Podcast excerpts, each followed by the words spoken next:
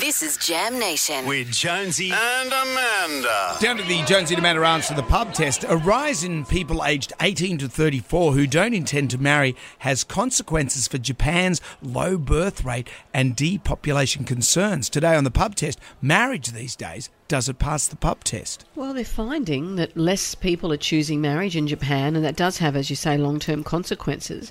Experts have called on the government to make it easier for women to return to work after having children to ad- address Japan's notoriously long working hours to make it easier for women.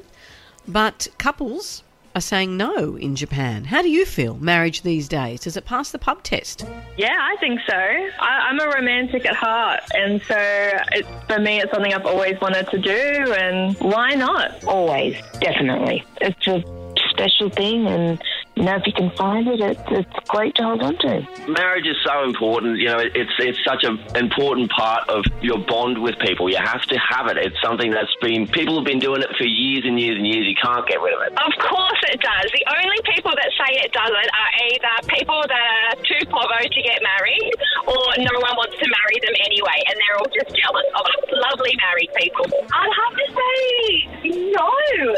I what's the point really? I mean, if you're with someone long enough, I mean, it's just a bit of paper really. You're too povo, or it's just a piece of paper. Draw your own conclusions. Thank you for all your calls.